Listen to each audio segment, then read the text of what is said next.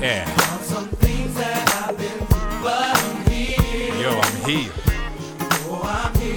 I like that. Oh, you only knew. Right now, I stand before you.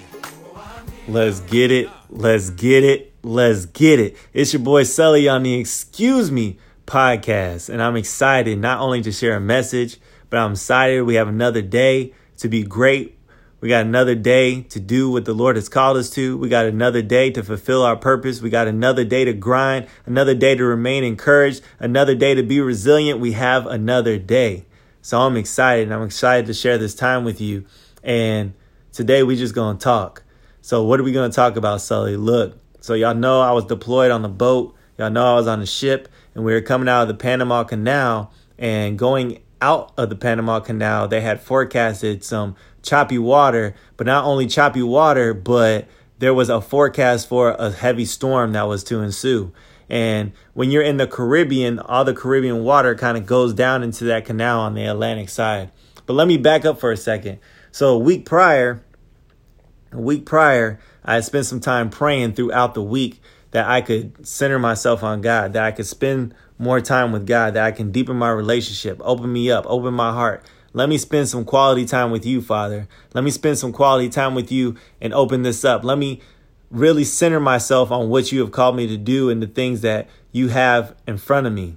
So let's fast forward. So we go into the storm and I start getting some seasick. Even though I had some seasickness pills and stuff inside of me, we were rocking so hard between the 10, 12, 14 foot swells, along with the storm and everything like that, that I was still getting not nauseous, but I was uncomfortable and my equilibrium was off. And so the boat captain, the civilian captain, and my commanding officer said, Hey, not only do you need to be in the center of the boat, but you need to be in the lower center of the boat. The lower you can get, the better you will feel. And we have this space that's being unused right now. So why don't you go to that space and you might feel better? And so after three days, I stayed in that space and I'm going to tell you that I cleaned to the walls. I cleaned to anything I could grab. I cleaned to chairs. I cleaned to my bedside and I ate as many peanut butter sandwiches as I could because I couldn't really eat more than that.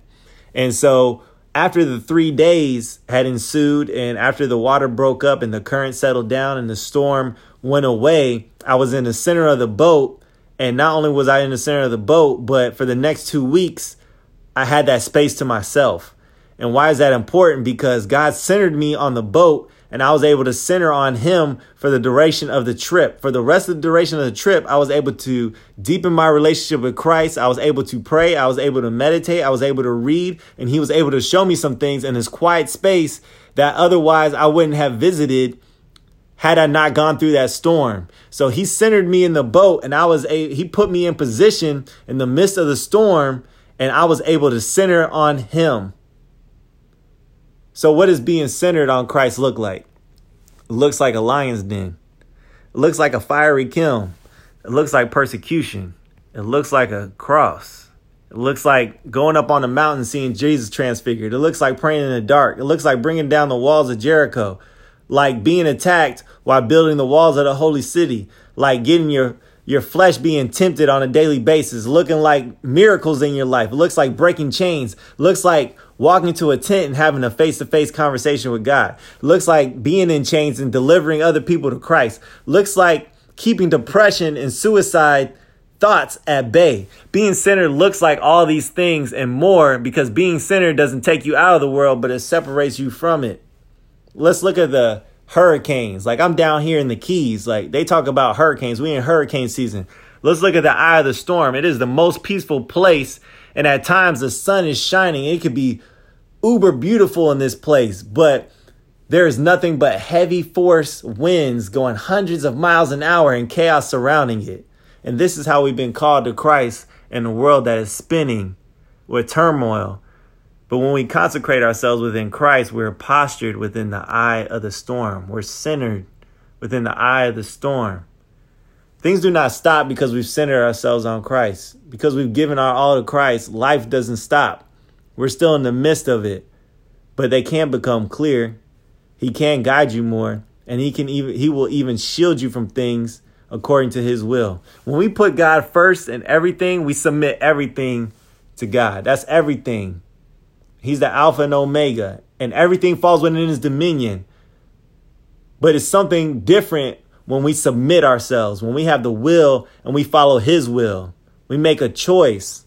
Matthew 6 33 says, But seek first his kingdom and his righteousness, and all these things will be given to you as well. Another translation says, But first seek the kingdom of God and his righteousness, and all these things will be added unto you.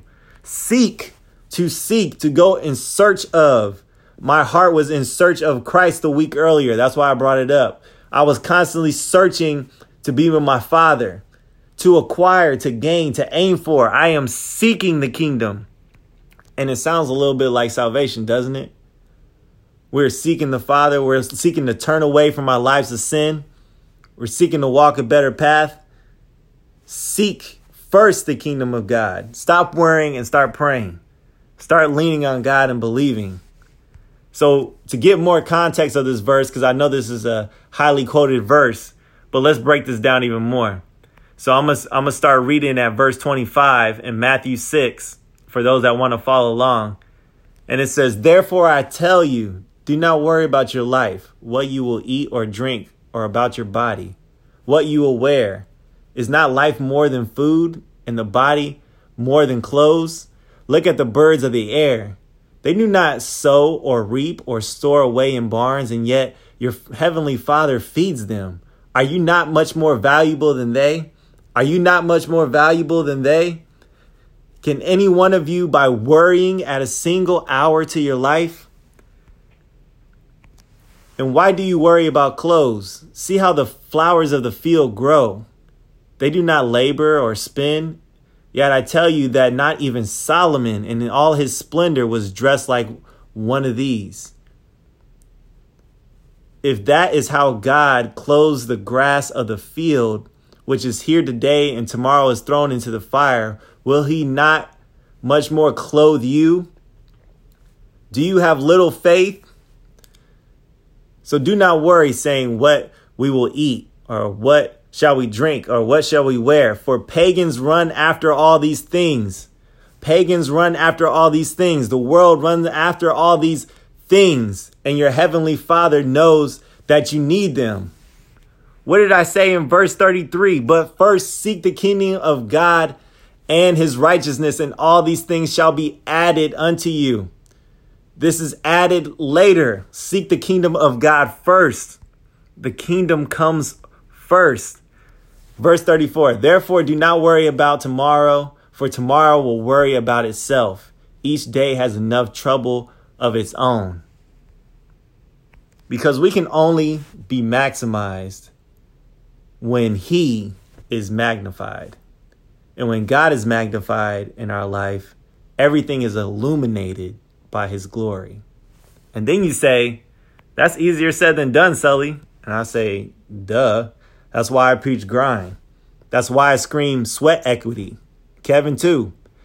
That's why we say be your best. Be every situation today.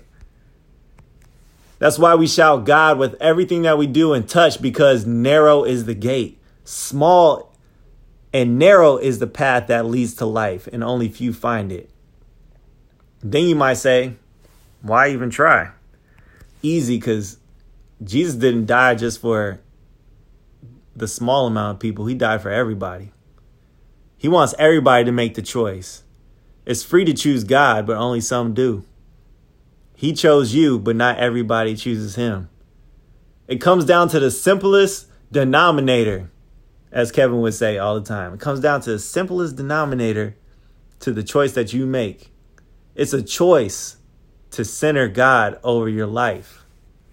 Find God, find the path, find your gate to greatness, and we'll see you on another. Maximize the moment. Let's get it. but I'm here. Still got some circumstances. I'm still here. But I'm still here. Disappointment. Yeah. I am here. Ah, ah. They have some scars. But I'm here. I am here. Circumstances. Some circumstances. I'm still here. But I'm still here. Disappointment. Ah, many disappointments. Ah, let's take it out.